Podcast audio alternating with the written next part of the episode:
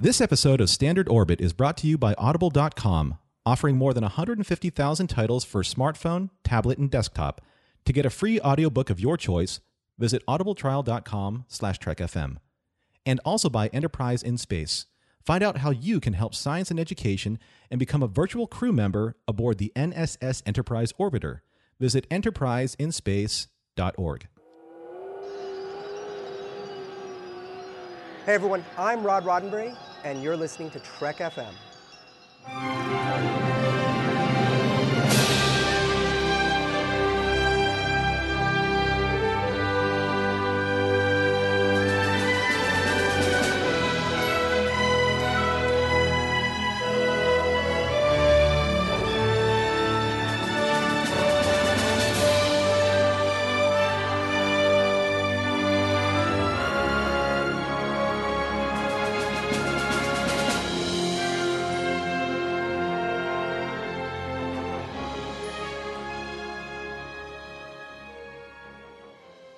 Welcome, everyone, to Standard Orbit, Trek FM's dedicated podcast that covers the original series. I'm Norman Lao, and we have another fantastic show for all of our Standard Orbiters and red shirts out there in Trek FM land. And with me, as they are always, are my two distinguished co hosts. We have Mr. A. Atoz, Jeffrey Harlan. Jeff, how are you? Are you feeling better, Jeff? Yes, uh, between uh, Dr. Phlox and Dr. McCoy, uh, they seem to have caught whatever it was and wiped it out. They caught it themselves from you, or they've Yeah. just wiped it out? Uh, well, um, they they had some instrumentation to do it, but uh, yeah, they they they managed to knock it out.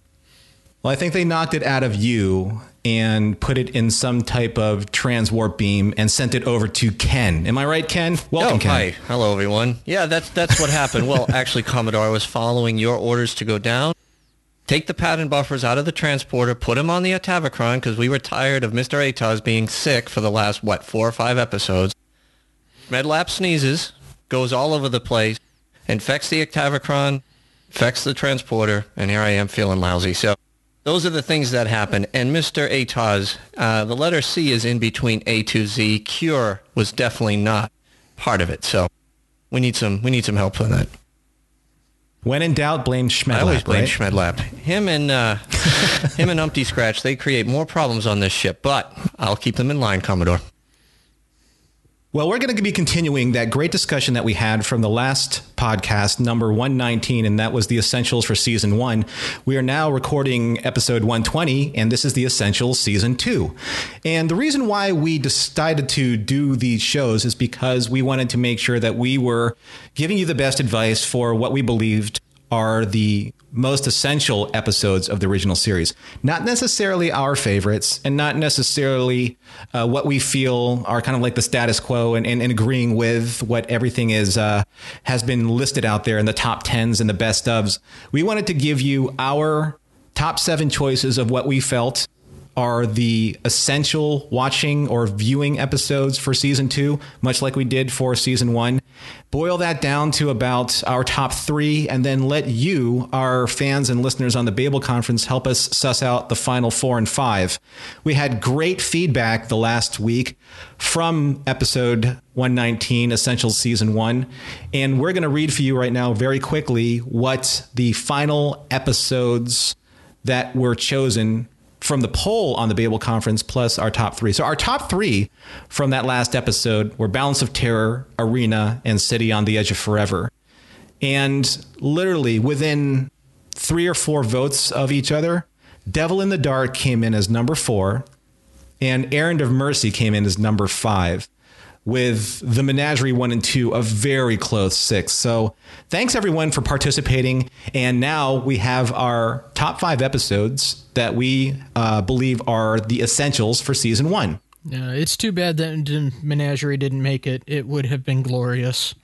It would have been well played, Atoz. It would have been glorious. I mean, Ken, did you have any um, surprises there? Did you think that uh, the menagerie would have like nosed out um, by a Horta's nose, if you will? uh, I I didn't think so. I, I'm, I'm glad the list came out the way it did. I think that's a perfect list for a new listener, and I think there was a lot of work that put into it. But uh, the Menag- Menagerie wasn't on my top five, so it, it's it's where it should be, I believe. Yeah, I mean it's still a great episode. Don't get us wrong. All the episodes that we talked about in in 119, they were all fantastic. They're all worth watching. But if you only have like a, a small amount of time to squeeze in the essential episodes, these are the five that we believe best suit our criteria. And the criteria is basically what represents Star Trek that we felt is uh, essential Star Trek. Not again, not our favorites, and not kind of like the the nostalgic favorites that you see from list to list to list online. So now we're going to get into season two, and for me, and I think it was probably the same for the Chief and for Atoz. These were tougher because, and Ken, I'm going to quote you. You said that th- there were more really good episodes overall um, in season one, there were more peaks and valleys, but in season two, there were just a, a just a, a, general better quality of overall episodes that were really hard to pick from. Am I, am I quoting you? Yeah, right that's that? correct. I thought there was a lot of good going to great and enough great to get up the top seven, but very difficult to rank those top seven. Yeah. Jeff, did you feel the same way? Oh, yes, absolutely. So we're going to start with our seventh pick, and then we're going to move all the way down to one. And I'm going to switch up the order a little bit. Jeff, I'd like for you to start, and then Ken, and then I'll end up doing the anchorman position. And let's just go for broke. We have not seen each other's lists. And I think that we're going to have some surprises early on, just like we did in the previous episode. And probably around episode three or episode two, we're probably going to be really, really closing that gap. So, drum roll, please. Mr. Atoz, your first pick for episode number seven. I went with Mirror Mirror. Um, I just fell out of my chair. Go ahead. Well, I, I I feel that this episode, I mean, it's it's essential Star Trek viewing. I mean, the Mirror Universe is extremely well known, and this is where it all began. Um, but it's also, you know, you, you spend a lot of time more with the Mirror Universe and seeing how it contrasts with the regular universe, and it's fun, but I, I think that uh, there are other episodes that give you a better feel for what season two is all about. Okay, that's a fair point. Was that I mean, Mirror Mirror is one of those iconic episodes that I think a lot of people, even if you're not the biggest of Star Trek fans, understand. And maybe it's because there's so much involved with the Mirror Mirror universe and the whole pantheon of Star Trek. So I can see, I totally see your point. But when you were whittling down your episodes, were you, hmm, Mirror Mirror, season uh, number seven? Yeah, I can reconcile myself with that. Was that did that come quickly, or did you really have to think about that? It was a toss up between that one and Bread and Circuses. Oh, right. Mm-hmm. No, I feel you. Okay. All right. How about you, Ken? Number seven. My number seven was the immunity syndrome. This was a yeah. Okay. This was a, a really good episode from a lot of points of view. I liked the uh, the science fiction element of it. I liked the um, living organisms in space element of it. I liked the fact that there was an all Vulcan ship involved in it, and that uh, showed one of the shortcomings of the Vulcan race that they did not have the ability to figure out what was happening to them because it wasn't logical. And so you, you put all those pieces together, and it came up with my number seven for essential viewing of Star Trek. You know, when I was watching a lot of these episodes and getting my list down, there's a lot of focus on Vulcans in season two. A lot. And maybe it was because Leonard Nimoy's popularity as Spock was getting a lot more attention and they were getting a lot more just content overall to Vulcans. But you're right. The immunity syndrome was the first time that we saw an all Vulcan ship, an all Vulcan crew. They made mention of that in uh, just some of the lore. Jeff, I'm sure that you would be able to expound on this a little bit. Yeah, there's uh, been a couple of uh, all Vulcan ships mentioned, uh, and they usually refer back to this episode. Um, in the novels, there was another USS Intrepid that was also all Vulcan crew. Uh, there's been uh, in in some of the the lore, there's also you know the USS Eagle was an all Andorian crew, things like that. And the uh, this was the uh, the space amoeba episode. That's right. if I'm correct. Yeah, yeah. no, you got it. Okay. Yep. Uh, for me, uh, my number seven episode is The Changeling. And one of the reasons why I chose this episode and it's a little lower down the list is because I really like this episode for what it represented. And I like tying this further into what I believe was the progenitor of V'ger, because Nomad itself was you know, it was a probe that was sent out to collect all this great data and all this information. And then they finally found it and we saw what it was able to do. We saw that it had all of this, this, just this arcane amount of information. I liked how it um, was, you know, beaten around and uh, battered and all of its data banks were kind of abused. And they thought that he thought that Kirk was Roy Kirk, the creator. But the one big problem that kept it from going higher and higher on my list is that it was going so well right up until the Nomad wiped out Uhura's mind, and they had to retrain her versus killing Scotty and bringing Scotty back to life. So when I was thinking about it, I'm like, well, why didn't Nomad just be ordered to restore Uhura's brain? And her and instead of having to re-educate Uhura because think about it all the stuff that Uhura knew about linguistics she had to retrain on the on the ship. That was my biggest story issue with that particular point and it just didn't work for me there but everything else did. So I really liked I really liked this at at this far in the game in, in, at number seven because there's so many great points to it. And of course, you have the great Kirk versus machinery and out logicking machinery like he did with Landru and like he did um, with uh, the giant android from What Little Girls Are Made of, Ruk. Ruk. I think his name was. Yeah. And uh, it was just one of those, you know, I'm Kirk. You're an ultimate computer, as and he also outsmarted the uh, the system. So that kind of stuff. You know, that's a lot of fun, but it's Nomad. It's technically V'ger's father. Not, I'm, I'm saying V'ger's father, quote unquote, because it's the progenitor of the V'ger story. It's like the joke goes Star Trek The Motionless Picture, where Nomad has gone before. Where Nomad has gone before. Exactly. That's not a funny exactly. joke, Jeff. not the chief. And chief will have, those are fighting words to the chief. I love the motion. So, it's funny. yeah. yeah. So at number seven, we have for Jeff, we have Mirror Mirror. For the chief, we have the immunity syndrome, and for me, I have the changeling. So, a nice variation there, but we had that in the last episode on 119. Our number sevens were a little over the board. So, let's go to number six. Atoz, your number six pick.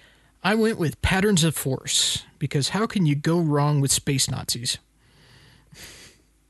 Uh, this also introduced uh, John Gill. Uh, the uh, Federation historian who Kirk really respected, um, and it had uh, a lot of really interesting elements, and it let them make use of the Paramount backlot and all those Nazi costumes that they had from all the World War II movies. Well, I was thinking about patterns of force also, and there was a subject that I wanted to tackle in a future episode of Standard Orbit, it's like you know the original series love affair with World War II partially because of what you were talking about. It was really easy to get those resources from Paramount Backlot. And heck, you know, being able to help your budget on a TV show that already had a Titan budget is totally the right thing to do. So, what else about Patterns of Force that Jeff did you feel that was essential viewing to? Okay, you're going to hand Patterns of Force to somebody. Say you need to watch this because this is what Star Trek is about. What what is it about that that shows that? Well, there's the how how they have the conflict between this is where we came from, this is where we are. This was necessary for us to get where we are. Uh, this is part of our history. We don't like it, but we accept it, and we've moved on. And that's a lesson that I think that still applies today. Is you know there are things in our history that we don't like, but we still have to acknowledge that they happened, and we have to learn from those mistakes, and we have to move on. And I think that's one of the things that this episode taught. I mean, technically, in season one, City on the Edge of Forever, it was a World War II story. Mm-hmm. In a way, Patterns of Force, another World War II esque story. So, yeah, I mean, there definitely is a love affair between the original series in some way, the end and World War II. But and there World is War that romantic. Also, in recent memory for everyone that was on production, a lot of the writers and actors were veterans of that war. Gene Roddenberry himself, mm-hmm. you know, and yeah, it was only literally 20 years removed from the end of the war. It's like 1966 to 1945, 21 years.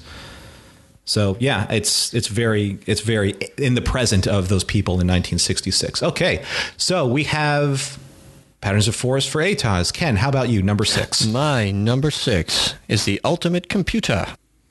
This was um, one of my all-time favorites, but it didn't wind up in the top five when I put my my uh, my criteria, our criteria, to the mix. How do we get uh, new and young, exciting people to to to, to come in? But it, it, it definitely did well uh, because it is kind of a common trope, I guess, man versus machine, and the fear about having the computer. Even though that trope went all the way into the next generation, which is kind of funny to me, but. Uh, uh, but what I really enjoyed about it, which I think a lot of our fans or new fans would really like, is that they'd be able to see the fleet. It has a very strong beginning.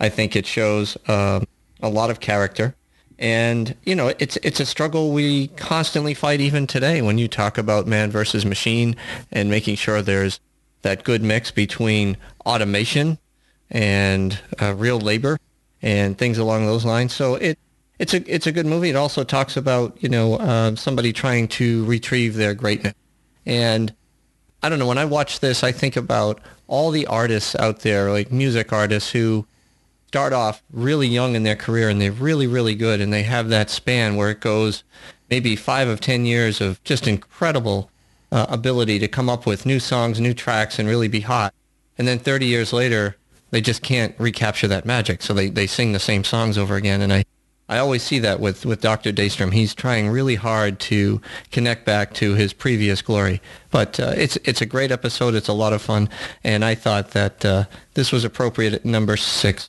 with the rest of my list. You know, the interesting thing about some of our choices in both six and seven is that we're dealing with the responsibility of the individual and not having to rely on technology, but we're in this period in, in Federation history where technology is helping us to advance our, our ability to go further into space.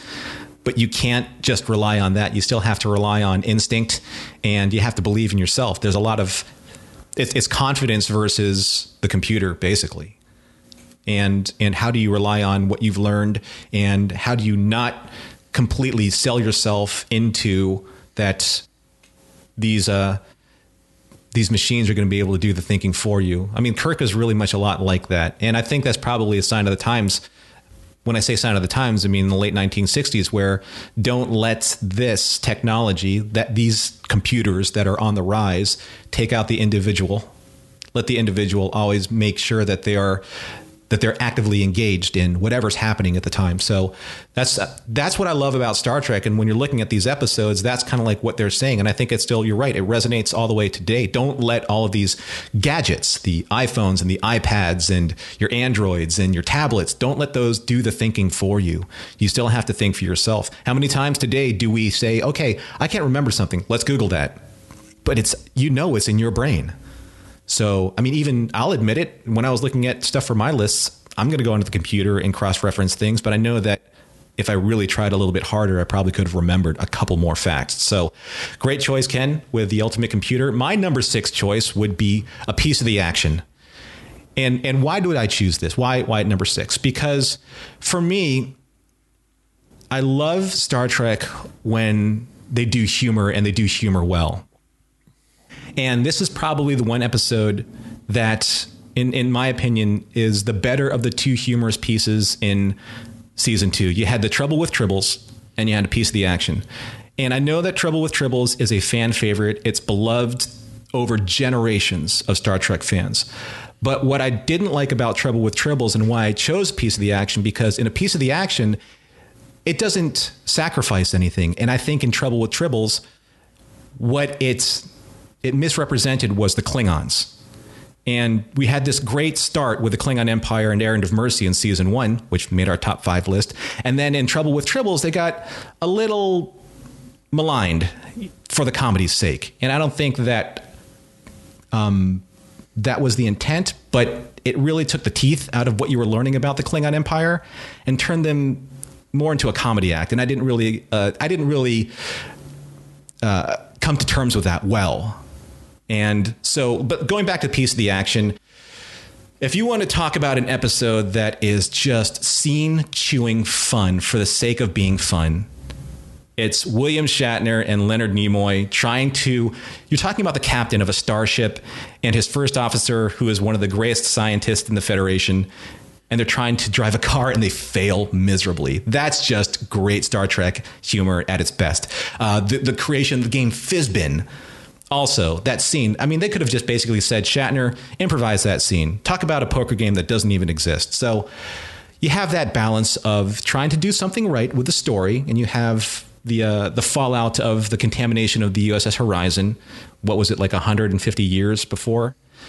Um, about 100 something like that Okay, something like that. And then you, they left a book behind, and that book became basically the contamination of an entire society of very adaptable beings. And uh, that was cross referenced in an Enterprise episode, The Horizon. Um, but it's, it's fun. Uh, it has the great Vic Tayback, who I love, always loved in TV. And it just does humor better, in my opinion, than more of the episodes in Star Trek. So for me, a piece of the action. Oh, and I just love it when Spock zeroes his machine gun on Bella Oxmix and he just says, I would advise you to keep dialing, Oxmix. You never see Leonard Nimoy do humor as good as he does humor in this episode. And he does it so straight laced, it's hilarious. So for number six, what a great varied list we have so far. We have Atoz with Patterns of Force, we have the Chief with The Ultimate Computer, and my choice is A Piece of the Action. So in our previous show, we were a little bit closer to the mark with each other. Uh, so it's going to be interesting to see what we have for our top five episodes. So, Atoz, for number five, what do you have? I picked Assignment Earth. Uh, this one's a, a little bit uh, more iffy uh, because technically this was a backdoor pilot for another show entirely. And the Enterprise crew actually kind of took a back seat, but it still had the relevant social commentary of the time uh, except it was a little more overt this time because they actually traveled back in time to period time period that the show was actually set uh, uh, being filmed in. Uh, so you have the Enterprise in the '60s talking about the threat of nuclear war and them trying to prevent a you know nuclear uh, weapons from being placed in orbit. I mean that's right on the nose, and it's about as on the nose as it comes with Star Trek. But uh, it's uh, it's a lot of fun. It's more time travel. I just love time travel stories. And you didn't have as much time travel in season two as you did in season one, but uh, this was a good one. And I do believe that this is uh, one of our very own. Um, it was Andy's Ninja Cat episode. Mm-hmm. Yep. And uh, you can find that t shirt on redbubble.com if you just search the field with Trek FM. So just a little plug there for the Ninja Cat. Ninja Cat, name is Isis. That's right. Means ISIS. So, um, and then there's also the great Doctor Who references oh, that yeah. kind of spill over between Gary Seven and his. The, the funny thing is, is that uh, sonic screwdriver. Doctor Who and this episode weren't that far apart in time. I mean, they. Uh, um, I see yeah, what you did there. Uh, yeah. but I mean, Doctor Who premiered like just three years before the original series, so it had been on the air for all of about four or five years at this point in uh, in England. Right. Right. So it still uh, really wasn't known over here in the U.S. at all. But the similarities are yeah, they're strangely coincidental. Similarities, and I think the sonic screwdriver didn't really get introduced until right about the same time as this episode. Right. Hmm. Maybe they're sharing secrets. You know, Verity Lambert and Lucille Ball were probably having coffee one day talking about their shows, right? so, okay, so we have Assignment Earth for Atoz. Ken, your episode five pick. My episode five is Journey to Babel. The reason why, there is a bunch of reasons. We get introduced to Spock's dad, Sarek, his mom, Amanda. This leads you down the trail to Star Trek 3, Star Trek 4, Star Trek The Undiscovered Country, Star Trek 09. There's a lot of connectivity with this episode uh, that that follows it. It even follows it into TNG with Sarek as well. And we probably have the best display ever of true Kirk Fu. How could anybody not want to see that? So that is why I chose Journey to Babel at number five. Uh, and it's such a strong episode. It's so iconic for the original series, and it because Jeff and I, you know, we were both really heavily involved with Warp 5. I mean, it inspired probably one of the best arcs, if not the best arc in season four, and that's the Babel arc with the coming together of the Orions and the Tellarites and the Vulcans through Captain Archer. And this is kind of like, it's interesting that this is the fruit of that labor, but this was the episode that started it all for just showing the breadth of the Federation. And it was neat. I loved the costuming in the in the conference scene and in, in the um where everybody met everybody for the first time. And it was also really funny to see um, DeForest Kelley do the the Vulcan salute. And uh, it was really nice to see everyone in formal attire well, as well. Kelley's line about a teddy bear just cannot be reproduced anywhere. That was just beautiful. Right, and this is this is referencing the Sehlat from the That's animated right. series yesteryear, correct, Jeff? Yes, and it was also appeared on Enterprise. That's right. So a lot of pay it forward with this episode for sure, which is why it's a great pick. Yeah, right. Great pick for the Essentials collection. Okay, so I think we're getting a little bit closer, but um, in a few a few other picks for me. But for my number five pick, I have the Omega Glory, and I have to be honest. This is a little of a selfish pick. But coincidentally, I think it is one of those essentials topic type picks because it is one of the three scripts that was submitted for the second pilot after the cage. Uh, this was submitted with. Um, I believe it was Mudd's Women and Where No Man Has Gone Before. And we know that Where No Man Has Gone Before was picked, and that became the successful second pilot with Kirk.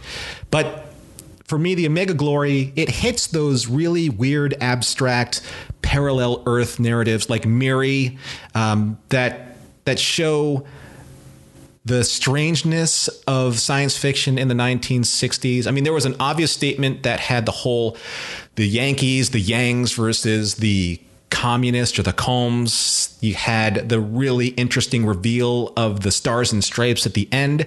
You had the great Kirk performance at the end with the E plebiscite or we the people. You know the that great ending where you're they're talking about something that is very United States esque.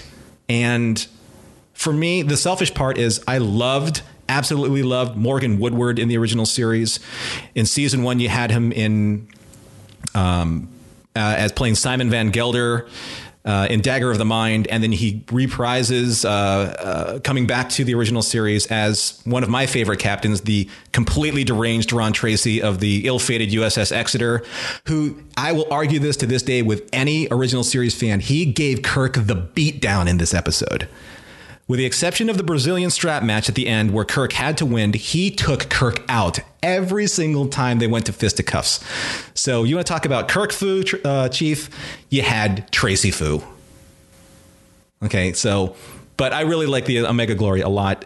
I, I, know that it's probably not one of the fan favorites, but for the reasons I listed, I think it is an, an, um, an interesting choice for representing what it could have been a great season one episode. Um, and I think it, it has a lot of merit as a season two essential episode. So for episode five choices, we're still a little across the board here. We have Atoz at Assignment Earth, we have the Chief at Journey to Babel, and my pick is the Omega Glory. A lot of interesting stuff happening here. So let's see how we are going to do with our choices for episode four. So Atoz, episode four, what do you have? Well, speaking of Kirk Fu and uh, Kirk getting beat down, uh, I went with Amok Time. Um, this introduced us to a ton of Vulcan culture, which again, which would pay off later on in throughout the series and the franchise. Uh, is just pretty much every Vulcan episode in this season. It, I think would be uh, essential viewing because it's so. I mean, the history is so rich. I know that um, our Warp Five co-host Floyd Dorsey is a huge, huge Vulcan history fan. So I would love to hear him reply to how far down the list this is, or it's kind of middle of the list, but maybe it's too far down the list for him. I'm sure he would probably throw this or thrown this as as a number one pick, but. Do you think it's because, as I mentioned before, Jeff, do you think it's because that Leonard Nimoy was getting a ton more fan mail and they wanted to get him on screen a little bit more? And that's, that's that romantic nature of understanding a culture that we've never seen before in alien culture just resonated a lot more with the viewers at the time? That, and I think it also resonated with the writers at the time, too, because it's just so much more interesting to write for a character that you know nothing about his backstory at all. Uh, Kirk, you know, he's human. He's from Earth. You know, they hadn't established that he was from Iowa yet, but uh, um, he's pretty much a known quantity as terms of you know where he's coming from. Spock, not so much, and this lets them play around with that. What's his backstory? You know, where did he come from? What's driving him? And now we find out that Vulcans are driven to mate every seven years, and they have to return to their home world to do so, um, which I think is kind of interesting because that's like a Sturgeon, and this was written by Theodore Sturgeon. um, you know, what an awesome coincidence, awesome right? Coincidence. You have someone with the last name sounds very much like a fish, writing mm-hmm. about uh, a species that has mating habits that are very much like a fish. I, I, I wonder if that played a part of it. Uh, possibly, it might just be a coincidence. Mm-hmm. But uh, mm-hmm. um, I I was always amused by that. But uh, you know, this is just a really fascinating look into Vulcan culture, and we actually learn a little bit of Vulcan language for the first time too, because they use a few Vulcan words. And that's the first time right. that we've actually heard an alien language on the series, as far as I can remember. And to go a little bit further with that, we see T'Pau, who is this, you know, the high priestess and this great legendary figure of the Vulcan society. Only person who, who refused a seat on the Federation Council. Federation Council, right. And unfortunately, in Enterprise, because of copyright issues, we weren't allowed to name, or they weren't allowed to name T'Pol to Pow, but she was supposed to have been T'Pol. I mean, T'Pau, sorry. And that's where you were going to have this this tie back all the way to Enterprise is that T'Pau was supposed to have been Archer's second in command. I think it worked out better the way it did, though. With uh, you know T'Pau finally showing up in season four, I think that worked better um, for the character of T'Pau as we saw her in the original series, because she seemed like she really didn't have a whole lot of contact with humans and she didn't. And that was during the the Kir'Shara um, yeah. trilogy. Well, I mean, yeah. In Amok Time, she seemed like she didn't have a whole lot of contact with humans to speak of. Uh, she just, for whatever her reasons were, she just felt uh, content to remain on Vulcan and just be surrounded by Vulcans. Okay. Okay, no, I get that. Uh, how about you, Ken? How about your episode My four? My episode four pick is Mirror Mirror. So I think this is the first time we've shared anything on the list, right? Even though our numbers are off a little bit. So yeah, I think so. So finally, at number four, Mirror Mirror, I uh, I really enjoyed it. It it plays into so many of the other episodes. I mean, In a Mirror Darkly is my favorite episode episode of Enterprise. Episodes of Enterprise. I like how it plays into mm-hmm. DS9 especially. But it's just a great story arc. It uh, takes our characters into a whole new adventure. I thought it was very clever and uh, it was very well made. It was a lot of fun to watch, and it for me, if if I'm trying to get new viewers to watch and they're kind of watching maybe going back to the original episode of uh, the original series and working their way forward, then this to me would be a critical one to watch so that it would be easier to understand if you did your rewatch of Enterprise and DS9 along the way. Mm, absolutely agree. Mirror Mirror affects it just affects so many threads in Star Trek. And I think it's important to have this on the list at whatever rank just because it represents where this whole parallel issue or this parallel dynamic comes from because it just it spawns so many things and I don't know how much more you can talk. We could spend an entire episode, and we should, on it uh, later on. But uh, for the um, for the sake of time and for uh, getting to our other choices, uh, we are going to move forward uh, and talk about um, my final pick for episode four, and that would be Journey to Babel.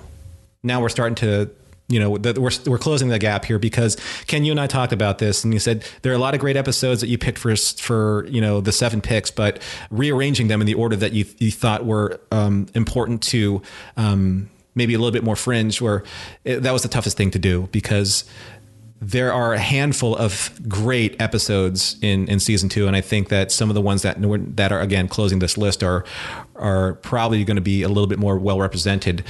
What I loved about Journey to Babel is that it just shows the representation of Starfleet. For an essential viewing aspect, it shows you and talks about the uh, founding members of the United Federation of Planets. You know, you had a great scene where you had Sarek, you had Kirk, you had the uh, Tellarite ambassador, and you had uh, an well, you had an Orion, but he wasn't. I mean, sorry, you had an um, an Andorian, but he was an Orion in disguise. So you had all of these founding members on screen. You also showed a lot of the diversity of all of these Federation delegates, you know, in the uh, banquet scene. So, and it showed a lot of um, some really nice production aspects. You had the uh, the formal costumes. Uh, you had the very first um, uh, the on screen appearance of Sarek and. Um, Spock's father and Amanda Spock's mother. There's so much going on with this episode that's just so iconically Star Trek it would take literally days to talk about everything that's awesome about Journey to Babel. So, um, one of the things I wanted to talk about, though, and uh, it's a small, uh, a small note uh, in trivia that uh, it was DC Fontana uh, writing this, and in my opinion, I mean, she wrote I think around ten-ish episodes uh, for the original series. Um, don't quote me on that, people. I'm not, I'm not the expert here, but I think that in all of those, this is probably her best in my opinion. I think it's because it touches on so many things, and she wanted to create an episode that specifically talked about Spock's backstory, his parents, uh, and and his relationship with how he came into Starfleet. So that's really important. So for episodes four, we have Jeff with Amok Time, we have Ken with Mirror Mirror, and my pick is Journey to Babel. So here we are. We're getting to where the rubber meets the road, and Atoz's pick for number three is. I went with the Doomsday Machine. Uh, Commodore Decker, uh, planet killing machine, destroying planets.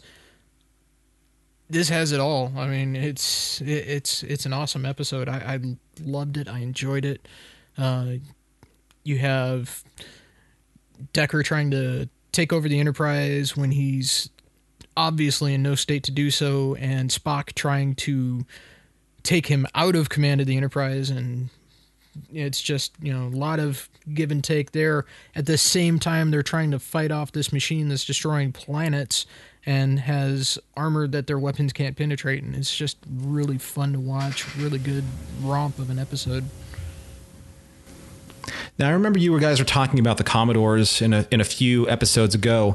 And Jeff, you had a really good point there. In the Doomsday Machine, we saw Commodore Decker at his probably at his worst, oh, not yeah. at his best. But there were shades of command brilliance that was happening there in the Doomsday Machine. He was obviously deranged when he was making those decisions, but you could see that William Windom, who is one of my favorite actors, I mean, he goes right up there with Morgan Woodward he had such a great air about him and and presence on the bridge. I liked how he sat in the command chair with his legs crossed. He's just he knew what he was doing. He had some very Captain Ahab esque motives, but he definitely knew his way around command and he knew how to handle a crew. So, what did you think about his performance there? I loved it. I mean, I could tell that they were trying to show us that this guy used to be just this brilliant commander, somebody that Kirk would look up to and he just snapped after losing his crew the way he did. You know, the the whole, you know, I beamed my crew down to the planet, you know, Commodore, there is no planet. Don't you think I know that?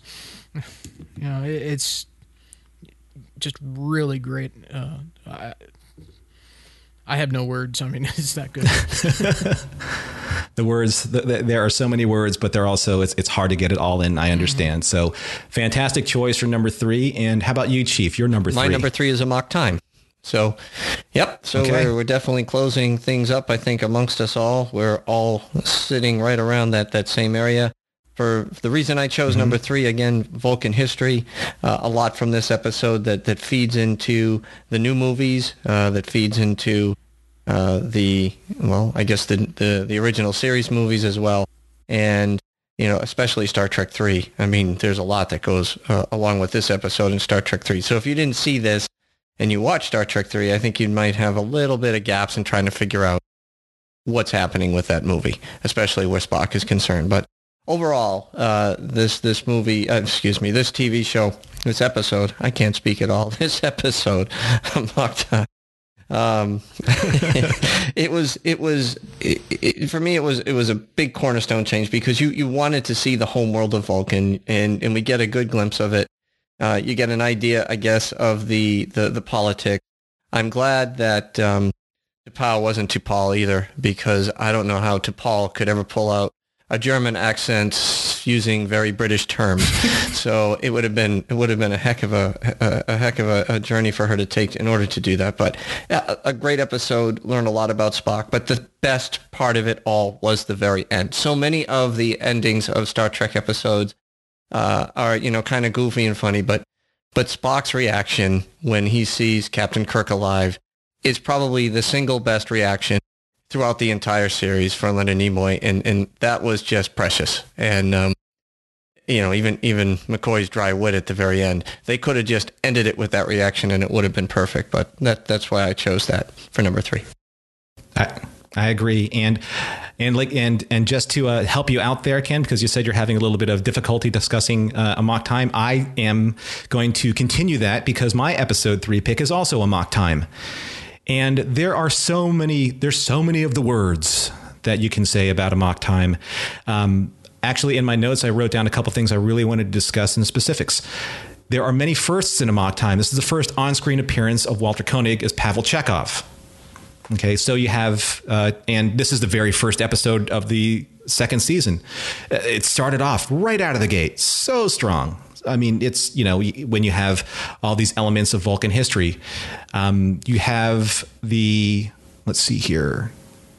Spock greets T'Pau. You have the first, uh, you know, first contact with T'Pau uh, with his Vulcan greeting, "Live long and prosper." Um, it's the very first time that we have DeForest Kelley in the opening credits. So, also, this is the very first ever Star Trek episodes to feature any Vulcan characters other than Spock. It marked the first use of the Vulcan salute, um, I said that before. And then it said it established the trend among all female Vulcans to have a name beginning with a T and apostrophe, like T'Pau, T'Pring, T'Pol, uh. Um, so there's a lot of world building that's going on with this episode. And I have to shout out here to Brendan Shea-Matala because in the previous episode, I said that it was Arena that started the the, the famous combat music uh, that um, you know between Kirk and a combatant. It really kind of started here in Amok Time. That da da da da da da all the horns and all the kind of uh, almost Vulcan esque uh, trappings in that music. You know that dun dun dun dun dun dun dun dun dun. Everyone knows that, right? As soon as I hum that, everyone knows at least five scenes that you can pick out in Star Trek with that music. So, yeah. Without gushing on it any further, Amok Time uh, is my third pick. So you have Jeff with Doomsday Machine, and both the chief and I with Amok Time. Those are from pretty strong choices. So, but like here's here's where it really comes uh, to pay off uh, with all the deliberation that we've done in the last week or so.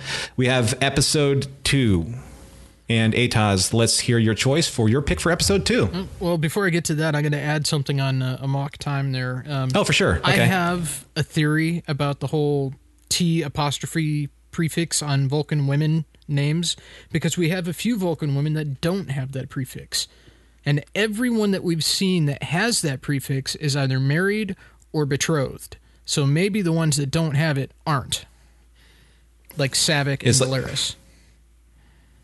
But aren't also Saavik and Valeris half Romulan? Uh, Saavik, they dropped those scenes from the show. It's been picked up in the novels and the comics, but never officially. Valeris, that was never established for her. So would they be to Saavik? I guess. or Tavalaris? But that Babel conference, we want to know. What do you think? That that's my theory, and I'm sticking to it. I dig it. Hey, you know what? It's, it's a good theory as any. So, um, and we can throw that out in the Babel conference, see what those people have to say. Right. But uh, so, getting into episode two, what's your episode two my pick, number Jeff? two is the ultimate computer. Uh, okay. For many of the same reasons that were brought up earlier. Um, you know, we've got Kirk versus the Machine. We've got Daystrom trying to recapture past glory. Um, just very human uh, motivations on these. You know, Kirk doesn't want to be supplanted by a machine.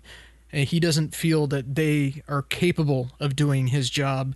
They can't think on the fly the way that he does. Uh, you know, and it's a little bit anti-technology at the same time as it's pro-technology. It's kind of a, a weird juxtaposition of the two, uh, but it's saying that we can use technology as a tool. It can do amazing things for us, but we still need to have people out there to do the exploring because weird stuff happens and we need people to be able to think on their feet. And sometimes things aren't always as they seem, and a computer isn't always going to recognize that. Yep, absolutely. No, those are, and that's it's an interesting aspect especially when technology was on the rise at the time. But you can't depend on it. It's it's about again, it's about trusting yourself and trusting your abilities as an individual and as somebody who's a free thinker versus something that just gets locked into a system and what you're just supposed to trust it just because. So there's in the 1960s there was this very much a free thinking versus establishment movement going on between, especially with uh, younger people versus the older establishment. And Kirk always kind of represented that um, free thinking, independent free spirit uh, versus the establishment. So that's very much akin to what Star Trek was about in representing uh, the parallels between. Um, society at the time, uh, guised in science fiction. Uh, fantastic choice. And Ken, how about you? Number two. Number two was The Trouble with Tribbles. And I, I listened very intently to what you were talking about with a piece of the action, and I think you made a lot of good points. Uh, for me, though, I, I, I, did enjoy the humor. Um, the writing was good. It wasn't great, but it was good. And I think that there's a lot of bridges with Trouble with Tribbles, spe- specifically with DS9 and Trials and Tribulation. And, you know, we, we kind of get a, um, I guess our first glimpse that there was actually more to the makeup in Star Trek the Motion Picture, and that the uh, Klingons were not supposed to have ridges, but then they did have ridges, and I thought DS9 kind of went back to that in a in a very fun way. But I really, really enjoyed that scene uh, with the crew getting disciplined and Kirk going up and down the line, and, and that was a precious scene with James Doohan as as Mr. Scott when he talked about um, insulting the the ship versus insulting the captain and what started that fight. There are there are a few things that stick out in the series uh, that that really capture you, and for me that was really one because it really defined who Scotty was, much more so than we knew, and I thought it was great. I also like the fact that he was, you know, trying to keep everybody calm right up until that point, and then he loses it. So it's. Uh, it's a very special episode. Like I said, it was. It, it's. I think it would definitely be um, essential viewing for a new fan and i think they would really really enjoy it and they would see the connectivity to it and that's what's driving it. Again the writing was okay it wasn't great but it was still a lot of fun well, a lot really does connect back to Trouble with Tribbles, like you said, and and even the Augments storyline with the Klingon virus in Enterprise goes all the way back to that to try and actually retcon the the forehead ridges that started with the motion picture.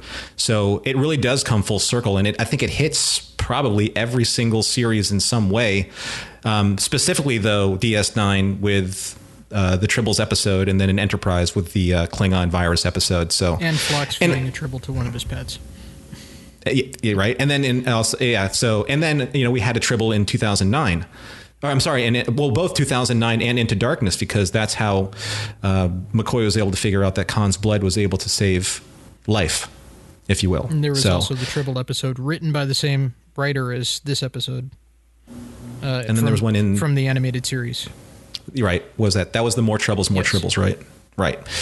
So it does touch on a lot and it would be supremely uh, informative for anyone coming into the original series to be able to to glean a lot of information off this. So wow gosh we have uh, great choices with the ultimate computer the trouble with tribbles. My number two pick is mirror mirror. I mean, we've discussed it very heavily in this episode, but for me, uh, there are certain specific iconic moments in Star Trek that pretty much hit everything across the board. Mirror Mirror for me is one of those episodes that it's a first again. It's the first time that we see an alternate dimension. And it's the first time that we, and probably the only time that we see Spock with facial hair. And there's the whole theory on that as to why, because the only other time that we see a Vulcan with facial hair would be in the uh, Enterprise episode uh, in A Mirror Darkly 1 and 2 when Soval had a goatee. So there's something there with that line of logic with the writers. But Mirror Mirror, it started this trend in Star Trek with having this parallel universe and being able to use that as a storytelling aspect with especially with Deep Space 9 there were two Deep Space 9 episodes right Jeff Actually, with uh, the alternate like three or four.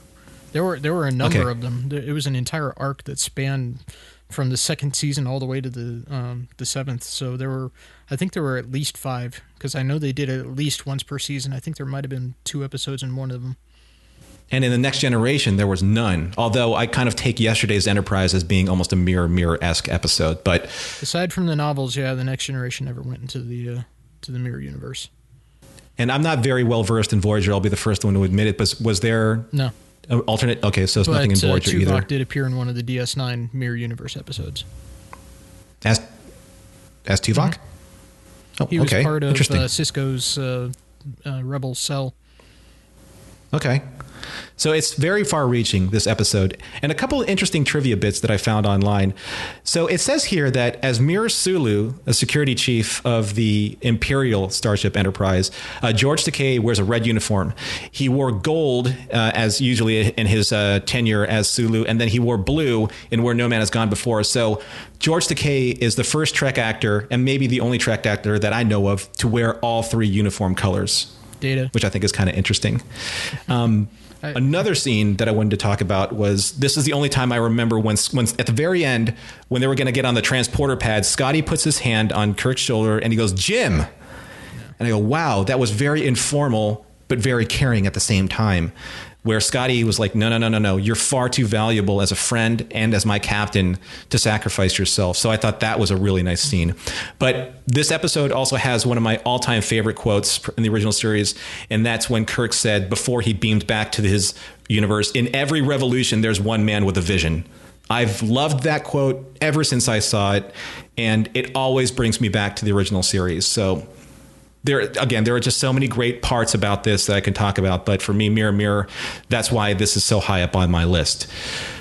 Was there anything else you wanted to add, Jeff? You were you were shaking your head a lot there. No, I was uh, I was just trying to think of uh, other actors that might have worn all three colors.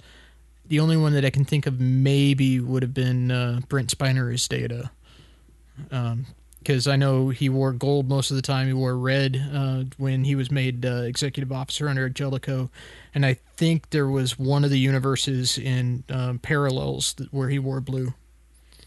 Okay. I know that Picard has worn both. He's worn maroon, obviously, and then he wore um, Science Office's blue and tapestry. I don't think he wore gold though. No, I don't. I can't remember when he wore gold. So, uh, here's some trivia, Babel Conference members. When you hear this episode, why don't you uh, type that up for us and let us know? So, okay, so we've been kind of barreling through this, and I want to give the number one choice a lot of its due diligence and, and respect and time. So, I'm going to take a deep breath. You probably just heard that on the microphone. I just took a really deep breath, and we're going to talk about our number one pick, and we're going to start with Jeff, and we're going to go around the horn, and we're just going to we're going to tell it like it is. These are our number one picks for essential viewing for season two of the original series. So go.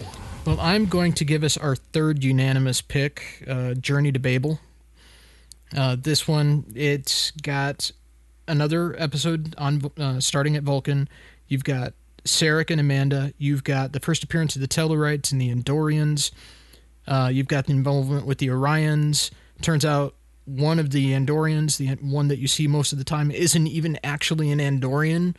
So he's actually, you know, in disguise. But uh, so like the first Andorian you see isn't actually an Andorian, which is kind of crazy. I know we're cheated. Yeah. So we don't. It's kind of like, well, are these really Andorians or not? Yeah. Right. So was he was he was a surgically altered Orion, Yeah. right? Yeah. Yeah. Yeah, and then uh, you know you've got uh, you know the Kirk Fu, you've got uh, you know the references to the Sehlats. We finally see a Sehlat on the animated series, and again on Enterprise. Uh, you know, it, there's follow up from this in every series because this leads into story elements and plot threads and um, little bits and pieces about these different species and characters that carry on for decades throughout the franchise. You know, nobody ferries diplomats like the original series. Let's just put it out there, right? I mean, there's action and adventure, and the other shows they they, they don't even come close.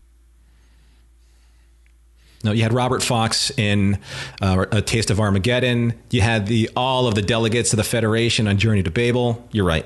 You know, The the Enterprise is. I think that's why they made uh, the Excelsior class. You know, they needed that the ambassador, uh, the ambassador taxi, if you will, to get people back and forth. so, um, okay, so gosh, I, we could go on and on and on again with Journey to Babel, but you're right. That's our third unanimous pick for the Essentials season two. So, Chief, your number one Mine pick. is Doomsday Machine. That is the quintessential story, I think, for a new Star Trek fan to really start off with a lot of action, a great plot point, uh, and one of the things too that, that I think that has come full circle for us. You know, I grew up. Uh, you know, I was born in '66. And I grew up under the aegis of mutually assured destruction, right? And that's what a lot of Doomsday Machine was talking about. Getting so caught up with technology that could destroy one side that the same weapon could destroy you too. And we're seeing it today. We're seeing it today with North Korea. Uh, we're seeing it with ISIS. We're seeing it all over again. So I, I grew up with that fear um, of MAD and this story really brought it home. And though we're trying to watch this through the lens of somebody else, I think the points that I was just making about what's going on in this world today with the weapons of mass destruction that uh, some of the more evil people on the planet are trying to get their arms around shows that they could be making a huge mistake, that they could kill themselves more than they could kill, quote unquote, the good guys. And to me, it's very, very relevant. So that's what that, that was a big part of it. The other piece of it, of course, was Commodore Matt Decker. I mean, I, you guys said it all. Uh, William Weldon just played a great, great character. He did it magnificently. Uh, you wanted him to win somehow, and then, you know, he he offered himself, uh, even though he lost it a bit on the bridge of the Enterprise. He sacrificed himself he figured out what the weakness was, or his actions allowed them to figure out what the the weakness of the uh, the machine was, and allowed them to to destroy it. So I, I think it's it's it's just a great watch. If I have to watch a Star Trek episode, specifically uh, season two, this is the first one I put on. Uh, and that's a fantastic review, Ken. And you and I, um, on the previous episode, we both agreed on our number one picks Balance of Terror. And I'm going to continue that tradition with my number one pick here because for me, essentially for season two, it's the Doomsday Machine. Uh, for pretty much, and this is our 4th mm-hmm. I believe, unanimous pick.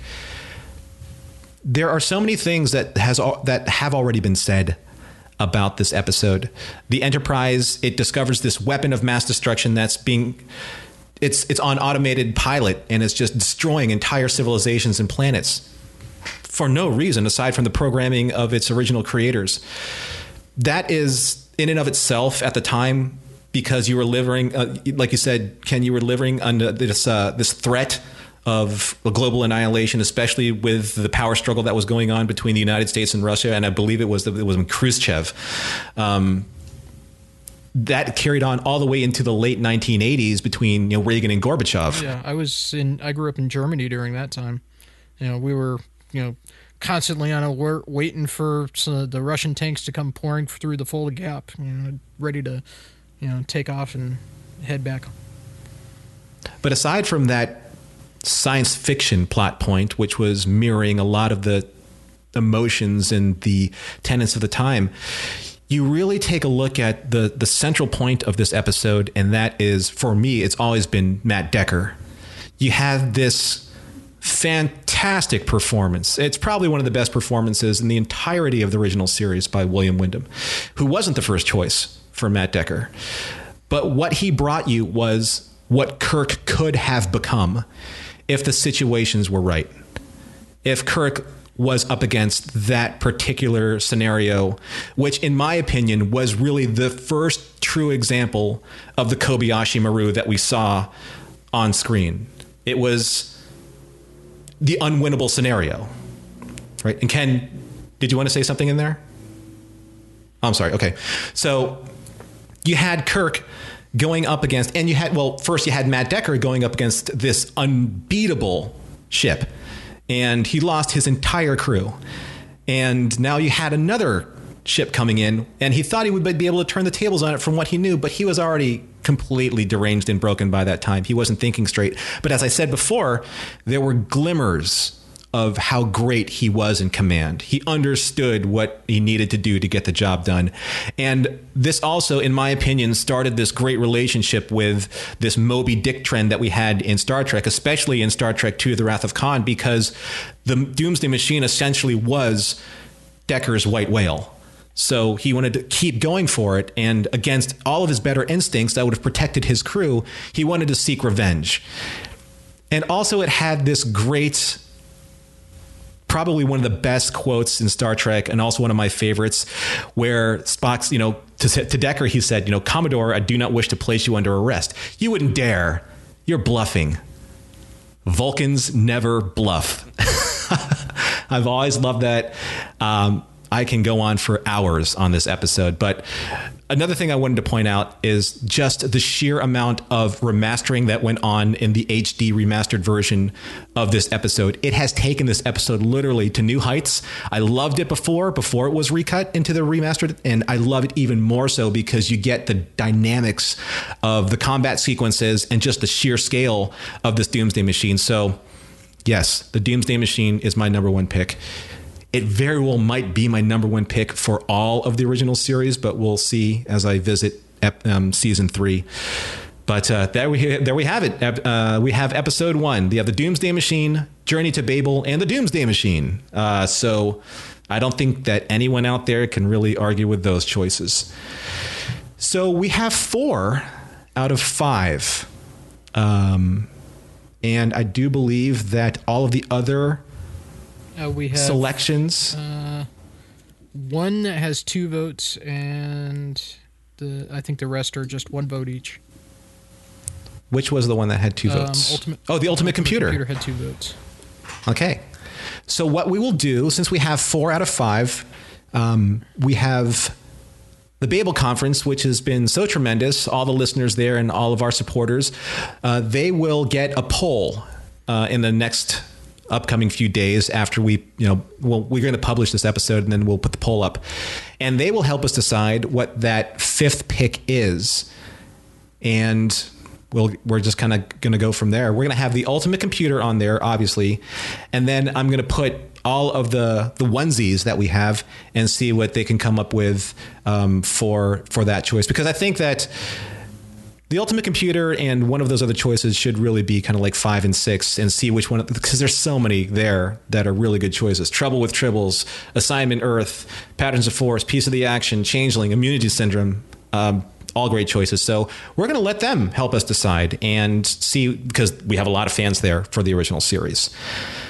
So with our top four we have the doomsday machine journey to babel mirror mirror and Amok Time. Any surprises in there? No, no Ken? surprises. Those are all great episodes, and I thought this was very diligently done by by everybody on the show. Very, very well done. I, I don't have anything more to add than you know the, these. no, I, I, I think all these episodes are, are very strong and very well thought out, and and I think um, I wouldn't say the word argued, but I think the cases were played uh, with a lot of detail. I think that. Um, you know, Jeff, you, you, you come at it from a little bit different angle than, than me and Norm do, which is refreshing. So it, it, it doesn't get stagnant in there, even though we've kind of come up to similar lists. So I think it, it adds just the right amount of variety. And I'm curious as to hear what our listeners think is their top five, as well as what they'll be voting for for number five. How about you, Jeff? Um, the variety that we have in there. I know that we were trying to stay away from a lot of kind of like the tr- traditional lists, but with three different perspectives and getting to where we ended up, were you surprised that we were hitting a lot of kind of the traditionalist sentiments in those lists? Um, a couple of the episodes I pretty much expected were gonna get hit by at least two of us. Um, I was actually kind of surprised we had as many unanimous votes as we did. Um, I really enjoyed all of season two. I mean, there's just so many good episodes. Like we were saying, it's just ho- hard to pick which ones we were going to put on our lists, and it's. Uh, I, I think it's really telling to the strengths of this season how many uh, we all picked as being uh, on our top uh, top seven.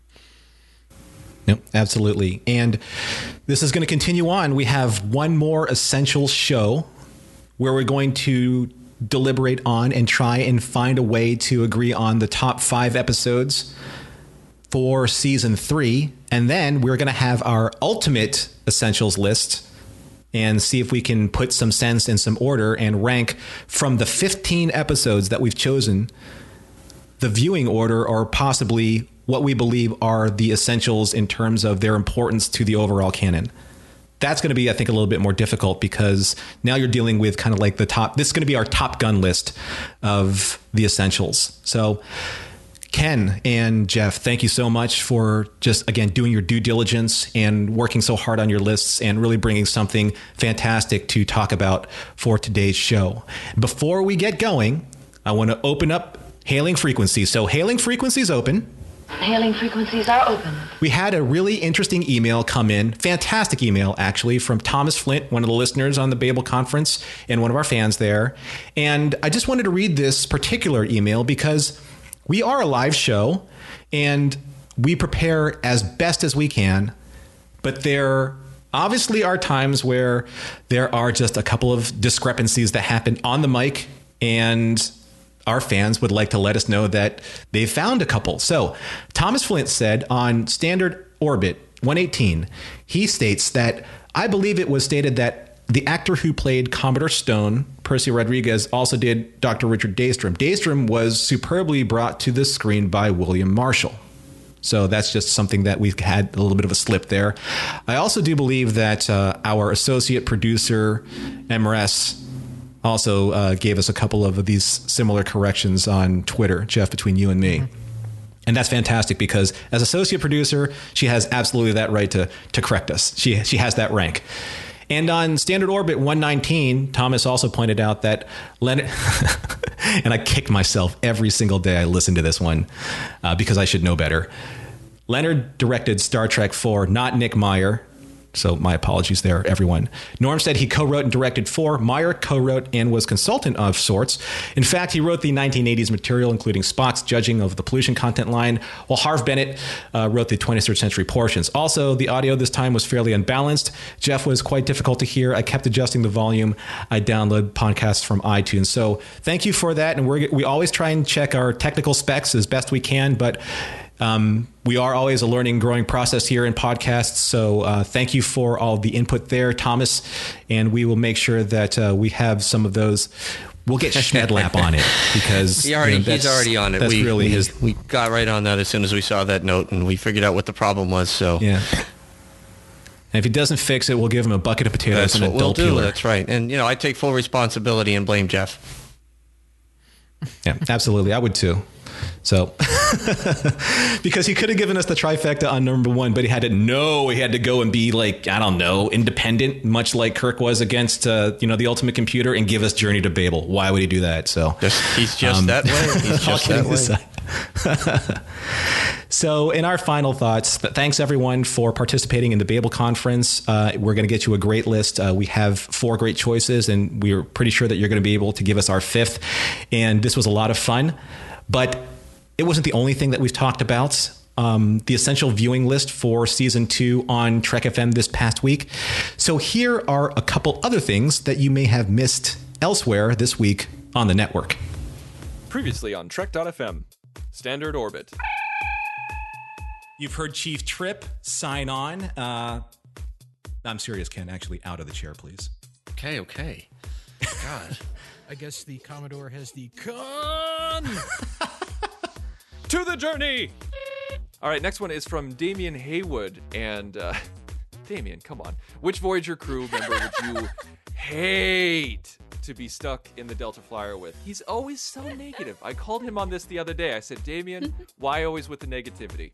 He said, at least I'm consistent. The 602 Club. We start getting hints of Thor. We start getting hints of Cap. We start getting hints of the entire Avengers crew, and we get Black Widow. So, I mean, Iron Man 2, considering how maybe that's not my favorite movie of the MCU, really does set up a lot of what is to come. Literary Treks. You know, visually to me, this is one of my favorite eras of Star Trek. You know, those monster maroon coats they're wearing, and they're just absolutely gorgeous. And, you know, I've a lot of people talked about wanting to get a Captain Sulu Star Trek series, and one of the big reasons for me that that would be so great is to see this era played out visually on a regular basis. Women at Warp. Her her voice as a computer voice has become so iconic that when Google started developing what is now known as Google Now, that that personal assistant you can speak to, um, they had initially codenamed it Google Majel. That's so cool. Isn't that awesome? Meta Treks. And I kind of had the jingle in my head. You can be a winner at the game Yes. of life. And I was trying to think of the Star Trek version of that. You know, you, you, you can be a winner of the poker game of life on the Enterprise. it didn't really roll off the tongue. So It was great until you added on the Enterprise. Melodic Treks. The reason why I think Brian Reitzell would be a more plausible choice is because he has worked with Fuller in the past. They worked together on Hannibal. He scored that series, all 39 episodes. The neat thing about Brian Reitzell's music is it's more of a sound design than it is a score. Saturday Morning Trek. One of the characters is sizably larger than the than the other. So he's I just don't, closer to the camera, Aaron, obviously. but he's actually behind the other person. He's a giant. Wait, then he doesn't need a laser cutter. He can just lift the hatch up with it. Go down together. Okay. uh. Continuing mission. Yeah, and of course, another great thing is when it's it's all finished and you look at it and go, "Yeah, we made that together." Yeah, that's that's one of the greatest moments, and people respond to it and say, "Oh, that's that's pretty well made. The effects are great. The actors are are great, uh, even though they're Dutch trying to speak English, right?" And that's what else is happening on Trek.fm. So, Mr. Atoz, as everyone's kind of digesting their lists in the next week or so, how can they get access to all of the great other content that we have for them on Trek FM? You can find us on iTunes, TuneIn, Stitcher, SoundCloud, Windows Phone, and of course, you can always stream or download the MP3 file from our website at Trek FM, and you can grab the RSS link there as well.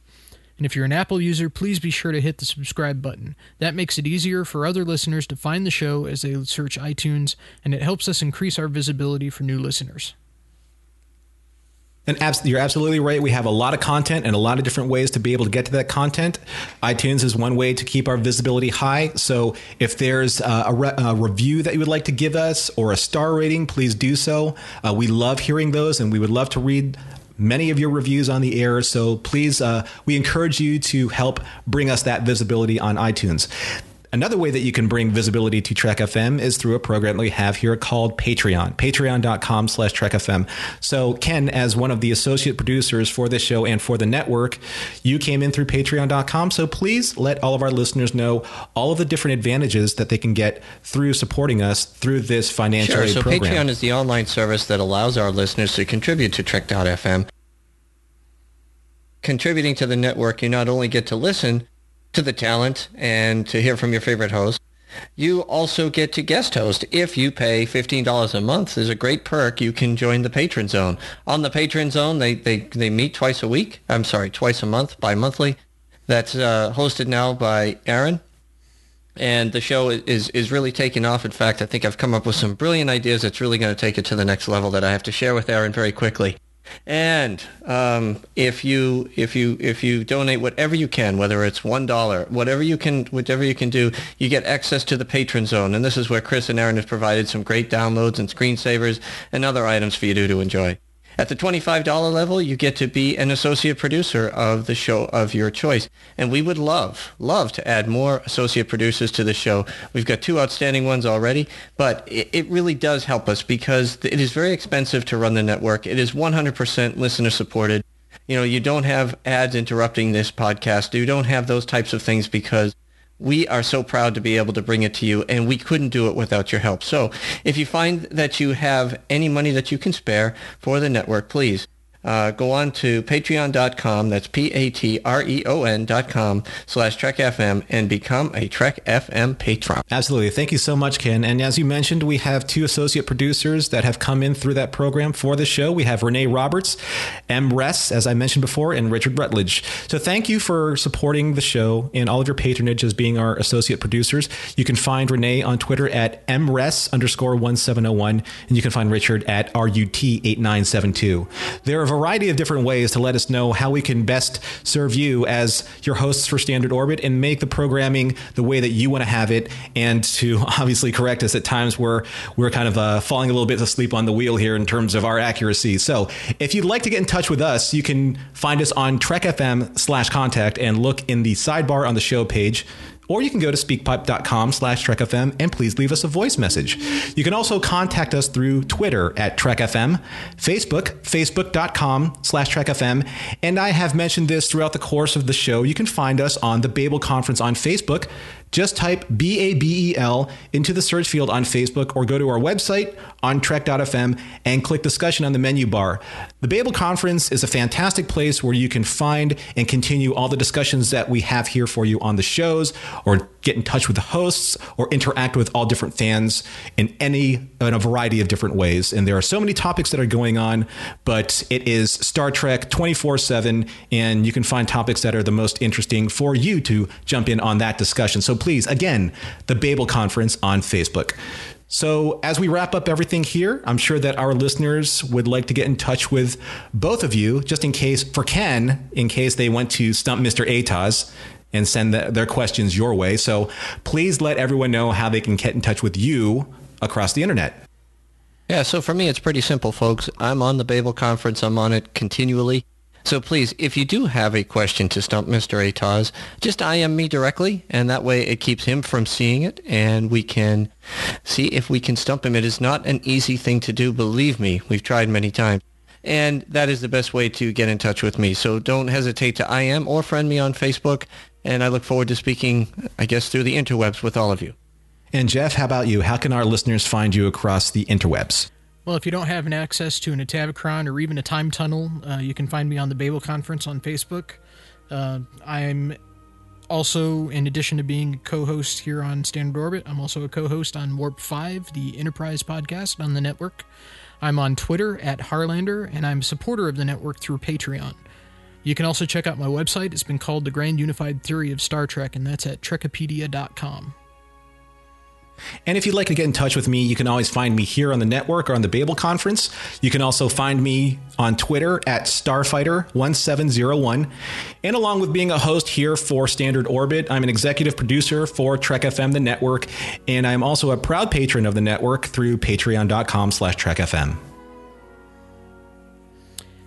So thanks everyone for listening, and join us again next time here on Trek FM for another episode of Standard Orbit.